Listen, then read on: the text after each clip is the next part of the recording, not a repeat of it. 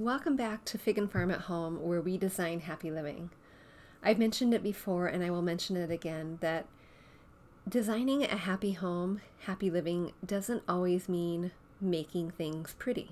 It's not always about the color you put on the wall or the size of area rug you have or whether or not the front legs of your couch sit on the rug or off the rug. It's about the heart of the home.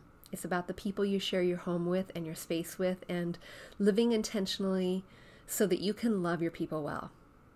And loving your people well is exactly what we're talking about today with my new friend, Jessica Hayes of the podcast, Love Your People Well. She is a marriage and family therapist, and she's since stepped out of the counseling room, but started a digital ministry to help busy Christian moms strengthen their spiritual growth, their family relationships, and their own mental health. You are in for a real treat as you get to hear our conversation. We dive into this idea of busy and community and stuff and all of it. We go so deep in such a short amount of time, but it won't feel short to you. It's 45 minutes. It is kind of a lengthy one for me, but there's so much goodness that we talk about, and I hope that you gather at least one golden nugget from today's conversation. Enjoy today's show. We grew up with the phrase, home is where the heart is, but our culture has shifted, and now the message is, home should be Pinterest perfect. I'm calling BS on that message. Home, it's not about the stuff, it's about the story, and whether you know it or not, your home is a reflection of you and is already saying something. So what is it that you want it to say? Hey, I'm Danny, a former first grade teacher turned home decorator. Going from a dual income to a single income so I could stay home with my babies meant budget, like ramen eating, Goodwill shopping budget, and I learned a few things along the way, like how to bring big style to your home without breaking the bank, and I'm sharing it all with you. Tips, tricks, decor, and design advice so you can learn to tell your story with your style, where you can start living free from the Pinterest perfect trap and start living a life of intention. Welcome to Fig and Farm at Home, where we design happy living and where it doesn't have to be perfect to be beautiful.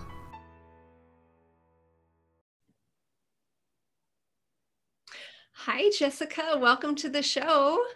Hey, Danny. Thanks for having me. This is going to be a lot of fun. It will be. And I'm so excited that you reached out, and I know what we're talking about, and I know the direction we're going in our conversation, but, and I've introduced that in the intro to the show, so my listeners now know, but I'm curious, tell us who you are, what you do, and who do you serve?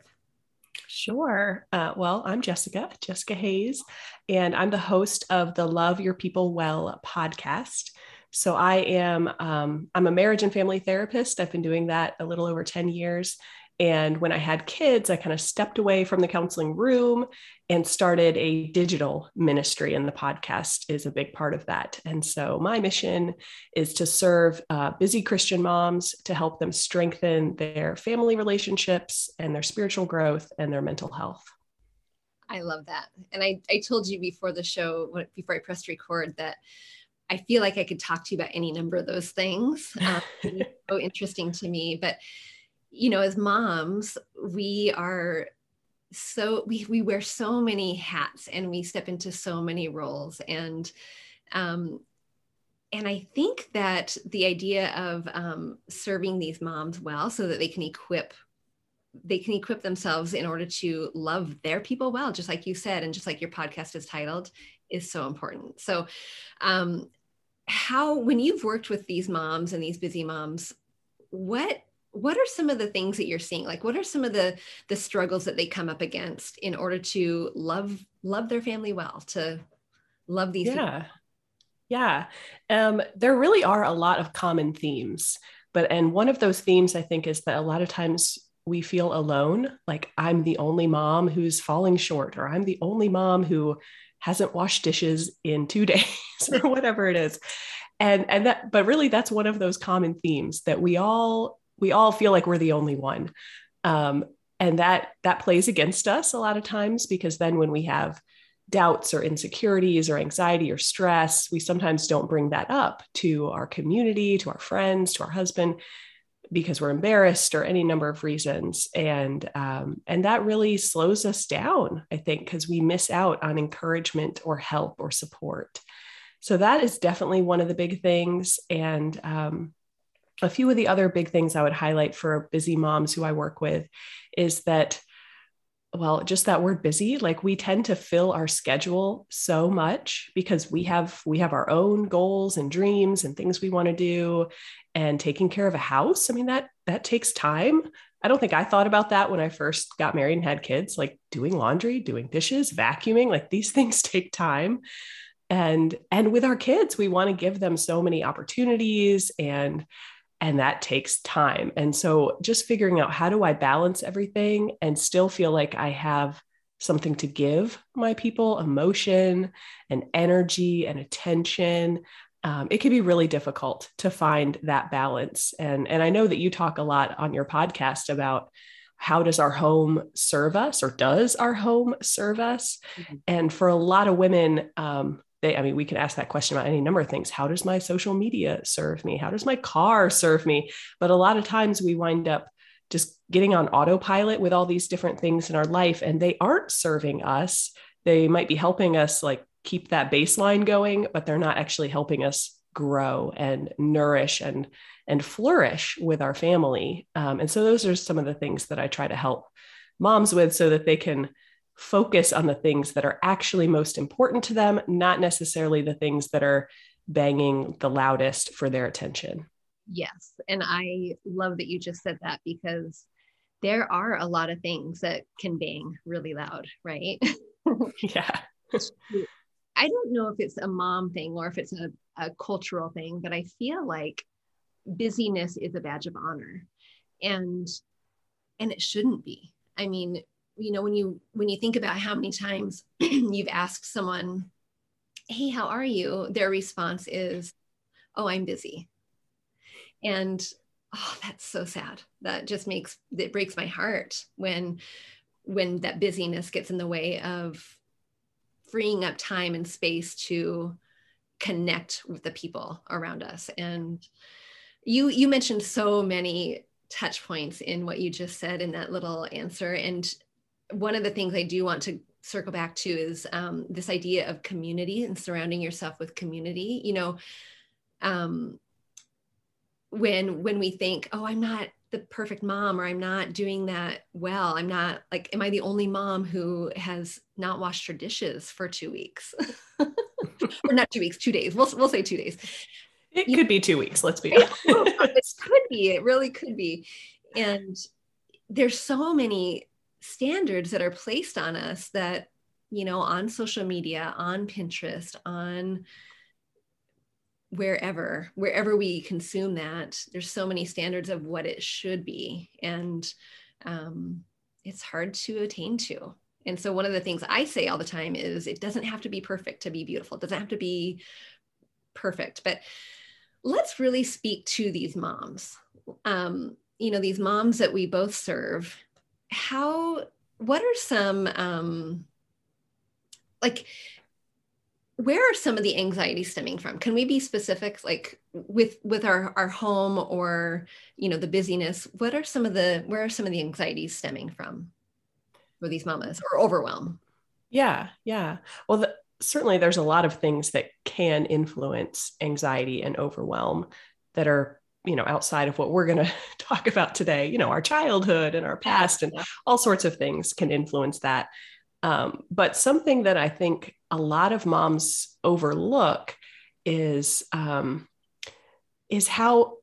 busyness really does raise stress and anxiety. And in particular, there are three things that I always try to highlight with moms. The busyness of the schedule creates a lot of anxiety, especially if we're someone who hates to be late, or we hate to cancel at the last minute. And so the schedule raises that anxiety level and that sense of being overwhelmed, especially when it's a family schedule. It's not just my schedule, but we're trying to keep track of the kids and our husband and, you know, when does the dog need to go to the vet, all the different things.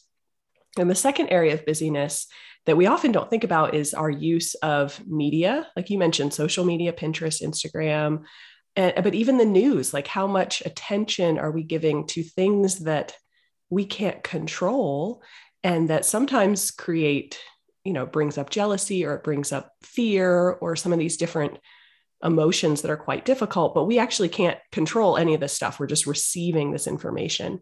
And the more time that we're spending in that world, typically the more anxious we're going to feel.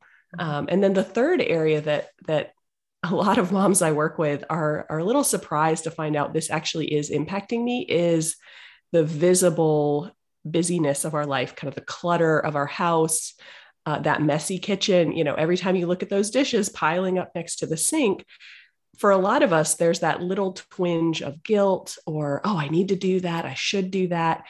And of course, no one's going to have this perfectly clean house, unless I guess if you pay a lot of money to have someone come in and do it for you, but no, things aren't going to be perfect. But if you're looking around and your mind is constantly jumping to, oh yeah, I need to throw that away. Oh yeah, I have to deliver that to donate those books at the library. Oh yeah, I need to clean the dishes.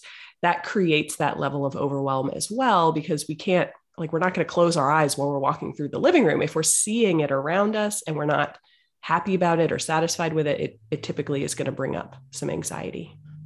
Right, exactly. And, you know, I've mentioned this to my husband and we kind of joke about it, that there are times when I feel like it's claustrophobia, when I will be at a vantage point in my home and I'm looking at whatever landscape is right in front of me. And the stuff feels like it is a weight pressing down. And that visceral reaction, I think, is something really important to pay attention to.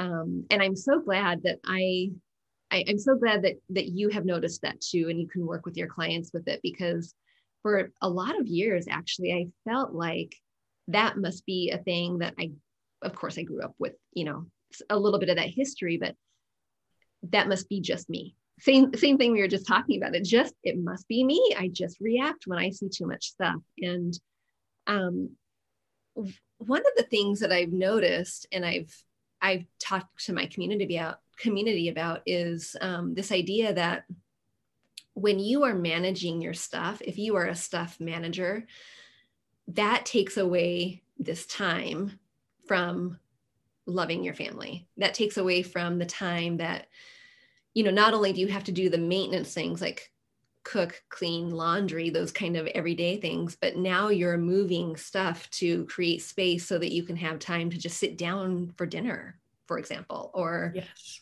And that seems problematic to me. Yeah, it does. And it gets frustrating because we know this isn't how I want to spend my time. And we think, I mean, at least for me, because I can make that a very personal, like I have little kids at home, toddlers, and we have a pretty small living space. And just last week we had kind of this little season of, it was like the dining room table would pile up with stuff. And then when it was time to eat, I would move it onto the couch so that we could eat. And then after dinner, everyone's in bed. My husband and I want to sit on the couch. I have to move it back to the table. And that's not a lot of time. You know, that's a few minutes of my day. But it was super frustrating because every time I'm like, obviously this stuff doesn't belong here, or, you know, it has a home somewhere.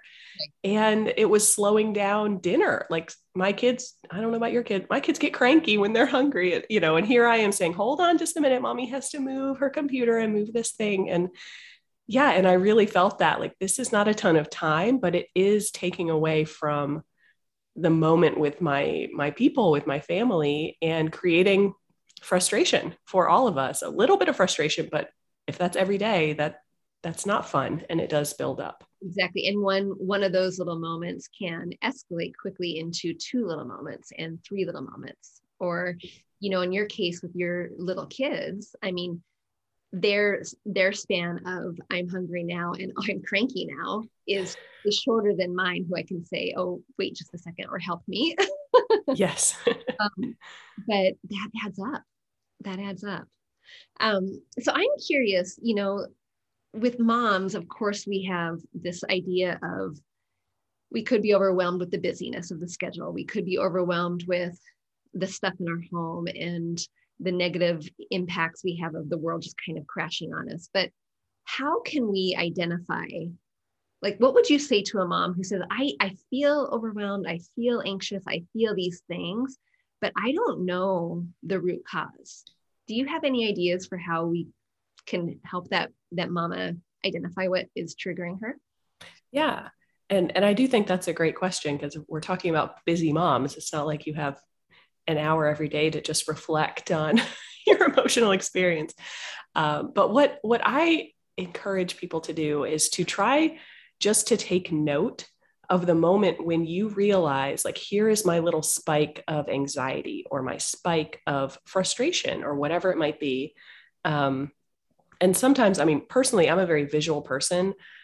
When I'm struggling with something and I know, like, I'm struggling, but I don't quite know what that root is, where this is coming from, often I will actually, like, pull out a Post-it note or I will write it down. Like, okay, it was 2:00 and I noticed I had this surge of anxiety when we came home from the library and I walked in the living room. And I'm not going to process that right then, but I take note of it.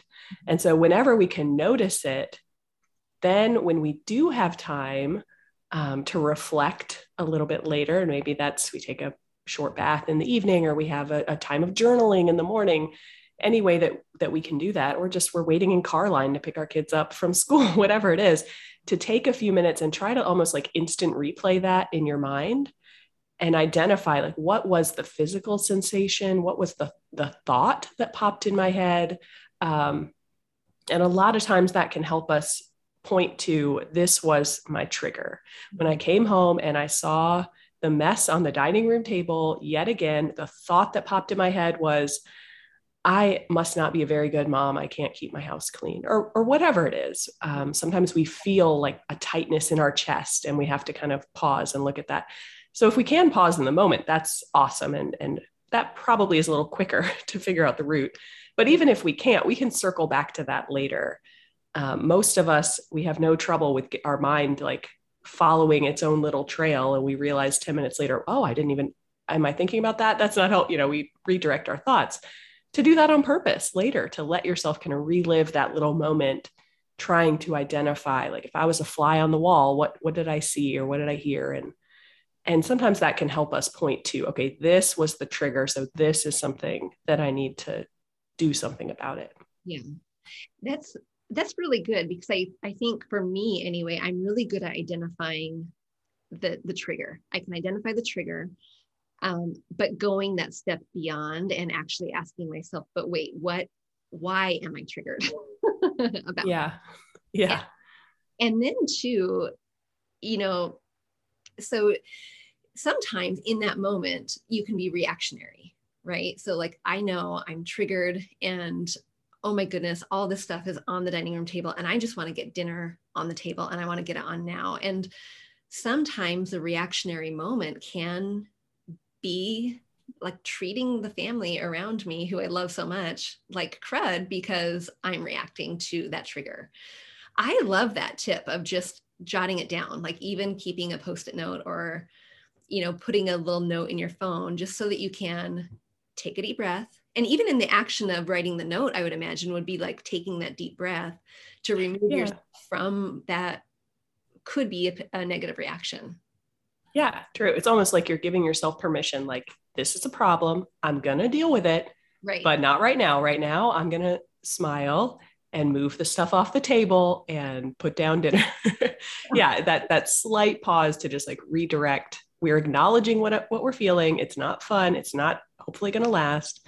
And we're redirecting our reaction. Yeah. Right. Yeah. And as moms, it's what we teach our kids to do, right? So, take a deep breath, count to 10, do something so that you're not punching your brother. Yeah. We need to do that ourselves. Stop punching ourselves and, kind of mentally beating ourselves up about something that is not necessary and not helpful in the moment. Yeah. Yeah.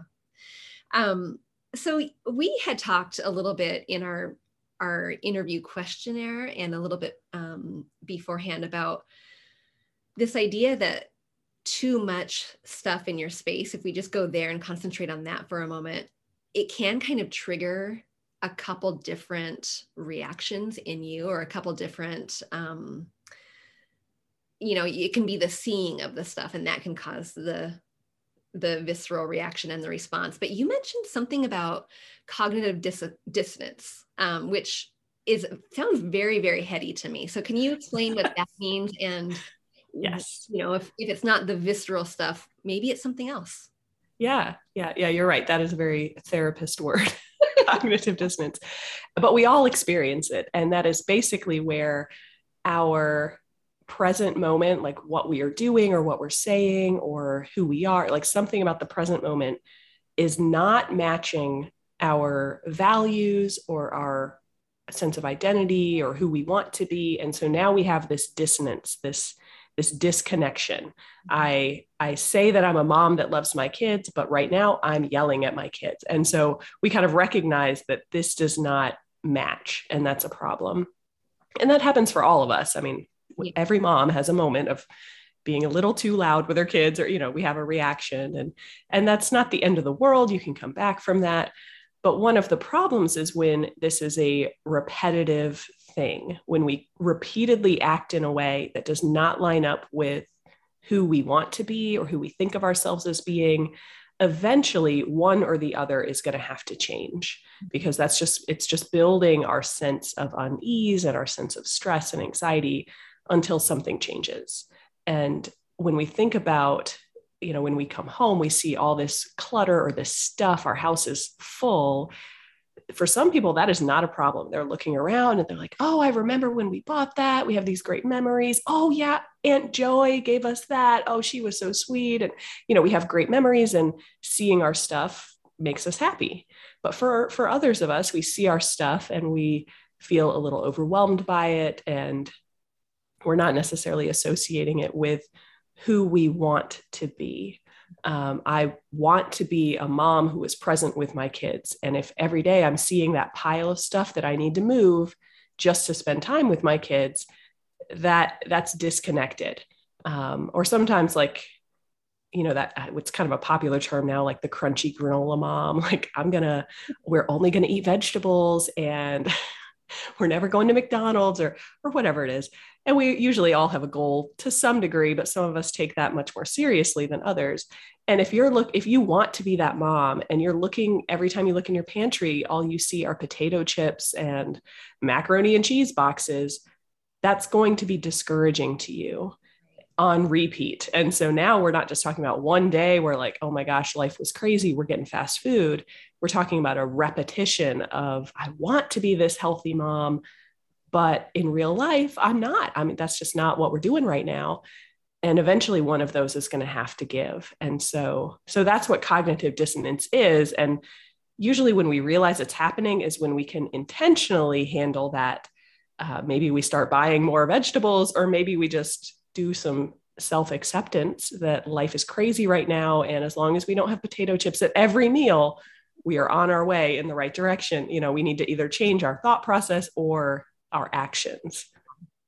And I imagine too, you know, if we take this idea that if we can recognize that there is that cognitive dissonance and things need to change, like if we approach it in the idea that we need to change all of it right now, all the time, here we are, that could be really defeatist, right? But if you put that little sticky note, if we go back to your sticky note idea and put a little sticky note on the pantry that says, I'm going to buy more vegetables, or I'm going to replace the chips with veggie straws, or, you know, whatever.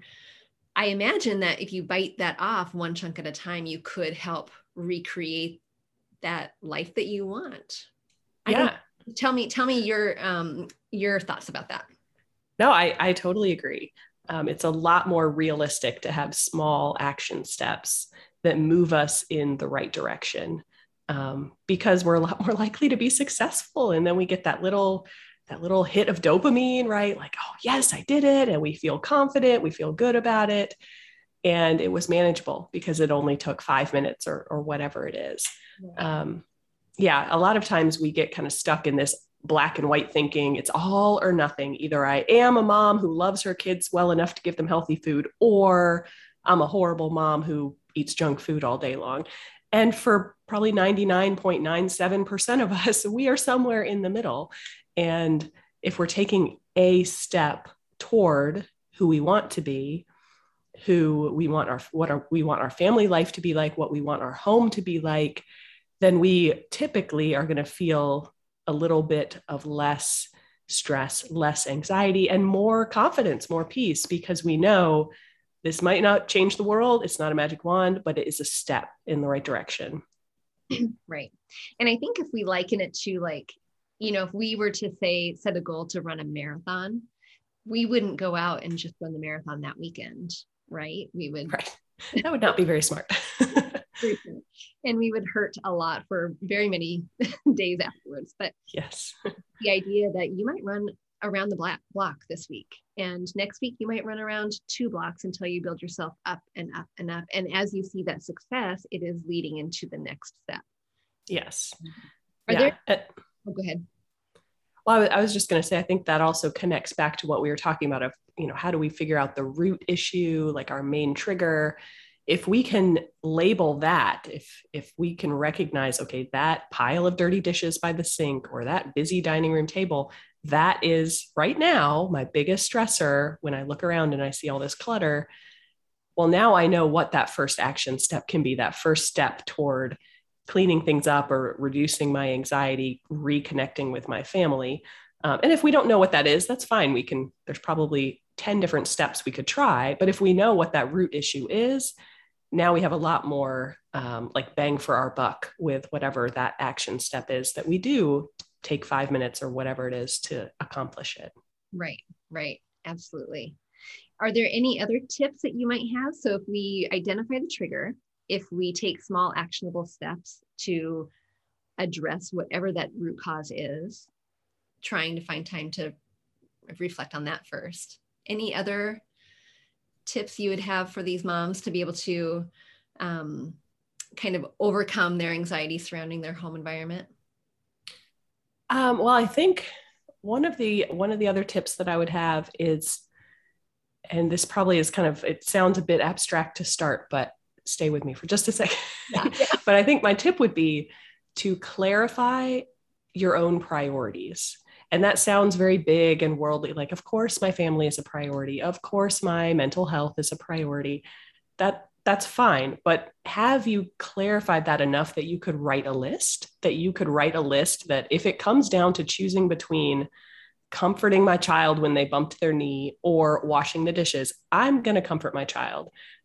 And I mean, that would be a list of like 100 different things. We don't need to get quite that specific, but we need to be able to know what our priorities are well enough that we could have a list. And then if that list is visible, and when we're walking into the kitchen, walking into the living room, we're feeling overwhelmed, we're feeling stressed, and we can look at that list and say, okay, right, I'm feeling stressed. So I know right now I need to put my attention on something that is on this priority list. Mm-hmm. I need to turn around and spend 2 minutes with my kids. I need to send a text message to my husband to like reconnect. And that might be something with the house. I need to wash the dishes because that's what's right in front of me. That's what's stressing me out. We're not having problems with any of these other priority areas. But for a lot of people, that really gives power to what our day looks like, because we're not just letting the schedule control what we're doing. We know we can be intentional in these specific areas. Mm-hmm. And when we're stressed, we can, for me, just as an example, when I'm feeling really stressed, I'm feeling overwhelmed, I'm looking around the house and it's not what I want it to be. I find it refreshing sometimes to get something done for the house. But if my kids are there and why I'm stressed is like, you're cranky, you want my attention, but I feel like, oh, I really have to fold the laundry, that I know I'm going to choose my kids in that moment. I don't really have to think about it because that is a higher priority. Now, if they're calm and they're playing and whatever, they don't need me, great, I'll fold the laundry and I will feel better. But I think that really helps a lot of us if we can really clarify what are my priorities so that in the moment when the anxiety spikes, we know where it is that we want to give our first attention. And then if that's good, we can go to something else. Right. Right. Excuse me. Exactly. And I think that's a good point because, you know, sometimes I would imagine that when we prioritize whatever it is in life, and we come back to our home and we're looking at our home and something in our inside of our home is stressing us out, I would imagine that if you are placing your time and your energy, excuse me, to the things that are priorities, the stuff that's stressing you out might not be such a trigger, right? Like if, yeah, back to that cognitive dissonance, that if you are, you know, I could be triggered by this pile of stuff that I'm tripping over daily, but really, I just want to spend time with my kids. Right. Yeah. Yeah. If we feel good about the people, the relationships that are most important to us, that is a huge, like, protective factor around the stress and the anxiety. Not to say it won't happen, but we have kind of that firm foundation that we can say, okay, my life might look like a mess, but I am really close with my people and that really matters. And it makes it a little more firm of a foundation to then feel like, okay, I can tackle whatever this next thing is. Right. Exactly. At the beginning of our conversation, you mentioned something. This is off of any questions I sent you, but you mentioned something about the community and your community of people. So of course, our people are the people we share our home and space with, but how important do you think it is to, and we're just going off script here, but how important do you think it is to surround yourself with your people, with your community, with, you know, to open up to things like, this is what I'm struggling with, or this is my trigger point. What do you think about that? I do think that community is something that is really powerful and influential in our lives. And I also think it is an area that we do not give enough attention to, especially as busy moms, because we're busy and we, you know, our kids need a lot of attention, and, you know, you want to have a date night once in a while. Like, life gets so full that sometimes we'll kind of realize, wow, I haven't had coffee with a friend in 3 months. I mean, you know, and especially we're recording this kind of during COVID and like the whole world has been shut down. And so I think people have been thinking about community more lately. But we don't always know or feel very confident in how to build that community, because it usually is awkward at first. Like when we first meet new people, we don't want to be just spilling all of our struggles and our emotions, and it takes time to build that. And when we're busy, we may not have that consistent time to get together. And so there are challenges to having a good community around you, but it really goes a long way to be able to know these are like-minded people. These are friends or church members, or, you know, my Zumba class or whatever it is. This is a group of people where we have something in common and we can encourage each other and help each other and normalize for each other the hardships of real life, of managing a home, of raising kids, of all the things. It really makes a big difference in our own sense of purpose and satisfaction. But sometimes we let the difficulties of it get in the way and we don't prioritize it as much as I think that it would be helpful. Right. And it's work, right? To be vulnerable and to open up and get beyond the how's the weather and how are you? Oh, I'm busy. Yes. It takes work to do that, and a real sense of understanding, I think, that this will be important. Yes. Yeah. You have to be willing to step forward in the moment for a future benefit. And the more that we do that, even in the moment, we will get encouragement, or we'll get support, or we'll get ideas, or whatever it is. But a lot of times, if we're just starting out, it's a new friendship or it's a new group that's getting together, somebody has to go first. Like we have to start, so that in 6 months, in a year, in 6 years, we will have depth and intimacy. We want to end up there, but sometimes it's frustrating to know that that requires time. It requires longevity and effort. I remember when my middle son was in preschool, I would drop him off at preschool, and there was just a small little like vegetable of where the moms would wait and with their kids. And we would be there for 5-10 minutes or so, and no one was speaking to each other. The kids were kind of playing, and that is so awkward. It was so awkward. And I remember coming home to my husband and saying, great, I need to Midwesternize these gals, because you know, we lived in the Midwest, and everyone, I don't remember where you said you're from, but Midwesterners are so very kind. And in the Northwest, you have a little persona where I'm at. Maybe you avoid eye contact, exactly what we were doing in this small space where we all had the same goal to send our kids to school. And I remember coming home and just saying that, okay, I need to Midwesternize them, and it's going to be effort and it's going to be work. And thankfully I did, because that's where some of those community, my community came from in those. Yeah. But it took work. Yeah. And you're right. Some of it is cultural. Yeah. I live in the South now. I'm in South Carolina, but we came from the Washington DC area. And even the day that we moved here, I remember we went to the grocery store or somewhere. My mom had helped us move, my husband and I, and the cashier's just like chatting. Yeah. And she was like, is this what the South is like? Are people just going to talk to you wherever you go? And they do. I mean, certainly more than they do when we go back up north to visit people. And that's not to say one is good or bad. There's certainly our strengths and weaknesses of every like subculture. But that is to say, we all like it when someone smiles at us and someone starts a conversation and someone invites us to get to know them. And yeah, so I'm not a very extroverted person. But I've learned that I need to kind of try to be intentional about stepping forward, because not every single time, but many times there will be great fruit that comes from that. And if I don't step forward, you never know, is this possibly a great friend who I'm going to miss out on connecting with? Right. Yeah, absolutely. And I can even think back to, you know, some of my closest friendships were because I pursued that. Hey, how are you? You live down the street. Hi, how are you? Oh, you're going running. Tell me about it. You know, just kind of engaging, just little snippets of time that grew that relationship. And yeah, it can be a beautiful thing when you put effort into it. Same with, you know, every relationship, your family, your kiddos, your husband, in-laws, all of that. Yeah. Yep. Well, thank you for going on that tangent with me. I really appreciate it. Yeah, absolutely.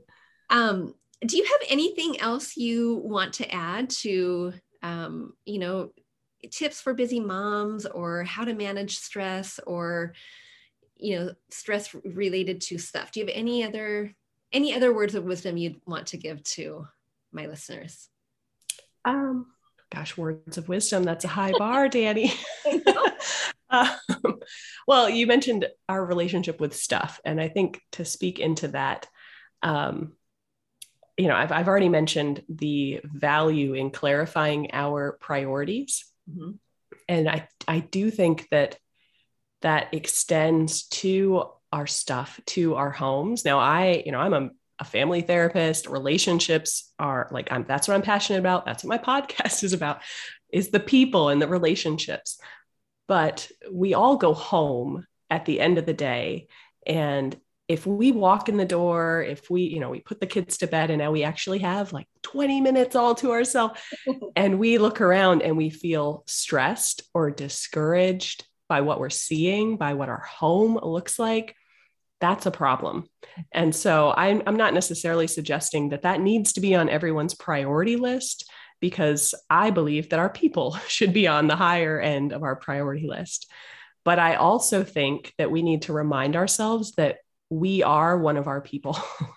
Like, my mental health, my emotional health helps me, and is really, I would say, totally necessary if I'm going to love my husband, my kids, my friends, my parents, if I'm going to love my people well. And so actually on my podcast, I have kind of 4 pillars. It's a Christian podcast. So loving God is on there, loving our family, and loving ourselves is one of those key pillars. And I think that extends to, it might not be our home, it might not be the stuff around us, but sometimes we kind of overlook how that's impacting us. And we think this is just what life is supposed to be like, or, you know, it's okay if all I have is hand-me-down furniture and I hate it, but it was free. So, you know, or whatever, we're all different with what's going to stress us out or bother us. But we need to acknowledge the reality that we matter. And sometimes it helps just to think about it from the reverse. Like, I love my husband, and so I want to love the things that he loves. And one of those things is me. And I love my kids, and they think, you know, mommy is the greatest. Well, I don't need to think I'm the greatest, but, you know, I want to love myself well so that I'm living in a way that is true for them. Right. So I think that would be my final, just kind of a tip or an encouragement, is to make sure that in the busyness and in the, all the stuff, that we are taking time and putting effort in to taking care of ourselves. And that probably includes our relationship with our home and our stuff, and how we feel at the end of the day when we're in the place that is supposed to be our safe place to kind of relax and let everything go. Yeah. Yeah. Two things that you said there, and I'm going to hope I can remember it, but what you just mentioned, your home is supposed to be your safe place. And especially in this last 2 years, right? When the world threw us a curveball, and, you know, you step outside your doors, and of course you want to equip your kids for the world outside the doors. You want to equip you for the world outside, but it can be kind of a yucky place. So having home be a respite is so important, I think, and to be a place that you can kind of recharge your batteries. And if you are spending all of your time moving piles of stuff and managing stuff, you don't get that. I love that you mentioned that. The one other thing I thought was really important about what you just mentioned was a new perspective to me. And that was, of course, we hear the terms like self-care and self-love. Excuse me, but this idea, oh gosh, you've worded it so perfectly, but this idea that your people, like your group of people, part of that is you. Or if you look at it from the idea of, I love everything, or not everything that my husband loves, but I'm invested in everything that he loves. And one of those things is me. What a fresh perspective. I think I'm going to need to re-listen to that a couple times, because it was just so profound in just a different lens to look at. Yeah. Yeah. I don't think I thought of that really and didn't bring it up with the moms that I work with until I had kids, and I could see, you know, they're looking at you as like, and I know this will change when they're teenagers and whatever, but, you know, they look at you when they're young, and it's, I want to be just like mommy. Mommy is the best. And if they, you know, my kids right now, they love to play with my hair. I have very curly hair, you know, they love to play with it. And we're working on like, be gentle and don't pull mommy's hair. But if they heard me complaining every morning, oh gosh, my hair, it doesn't look good today. You know, if that's what they hear me saying, what message is that going to send them? I think this is so beautiful and so wonderful about my mommy, but she hates it. She complains about it. And that's obviously a very small example, but, you know, they look at us thinking, you're amazing. And so we need to treat ourselves well. We don't need to get a big head thinking we actually are like the most amazing person on the planet, but we need to respect ourselves, love ourselves, care for ourselves, because we want them to do that for themselves. I want my daughters to grow up and enjoy their homes and enjoy their lives. And, you know, I want to do the same for myself. And think highly of themselves, right? Because we can be so critical of who we are and all of our misgivings. But if we can focus on it with not the intention, like you're saying, of boosting our ego or self-inflating, but just to acknowledge that, you know what, I am crafty, or I really am a fast reader, or whatever the things are, that's a really good thing. Yeah, I love that. Yeah. Yeah. Well, do you have any resources for our listeners? Any place you would like to send them to grab some of your goodies? Yeah. Well, yeah. I mean, I would definitely encourage people to check out the podcast, Love Your People Well. And I do have some resources on the website, loveyourpeoplewell.com. And one that I'm going to make sure that you have, given the conversation that we've been having, one of my free resources is a 51 self-care ideas list. And I put this together with some of the moms that I work with, because when we do have that 5 minutes, or maybe it's even 15 minutes, or, you know, we get that tiny chunk of time. Yeah. And yes, sometimes we have to use that time to wash the dishes or whatever, but sometimes we need to use that to actually refresh ourselves. And a lot of us get kind of stuck in like, oh, I have 5 minutes. I'm going to get on Pinterest. I'm going to get on Instagram. That may or may not really refresh you and refuel you. And so this 51 self-care ideas list is just kind of a resource to help people know, like, maybe some creative ideas to get their juices flowing for how can I take care of myself, refresh myself in a realistic way as a busy mom. Right. Can you give us a preview of maybe your, I don't know, top 2 or 3? Well, that's a great question because I don't have it right in front of me. Oh no. So, okay, I'm going to give an idea. I don't actually know if this is on the list. Now I'm going to have to go back and look. Coloring, like getting out crayons or colored pencils and coloring for just a few minutes. It obviously not every woman loves that. Some of us would be like, oh, that sounds horrible. But for a lot of us, that actually is very relaxing, and it kind of gets us out of our head and just like we can get a little creative and enjoy the moment.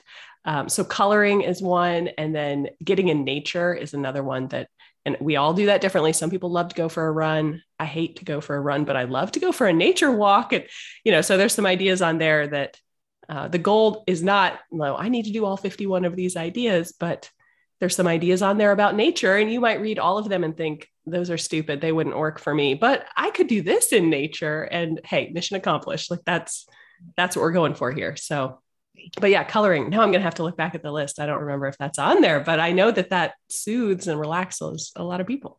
I find myself doodling a lot. Like even when I'm recording a podcast, I will doodle, and it just is, it's relaxing, and it helps me to keep my train of thought. Yeah.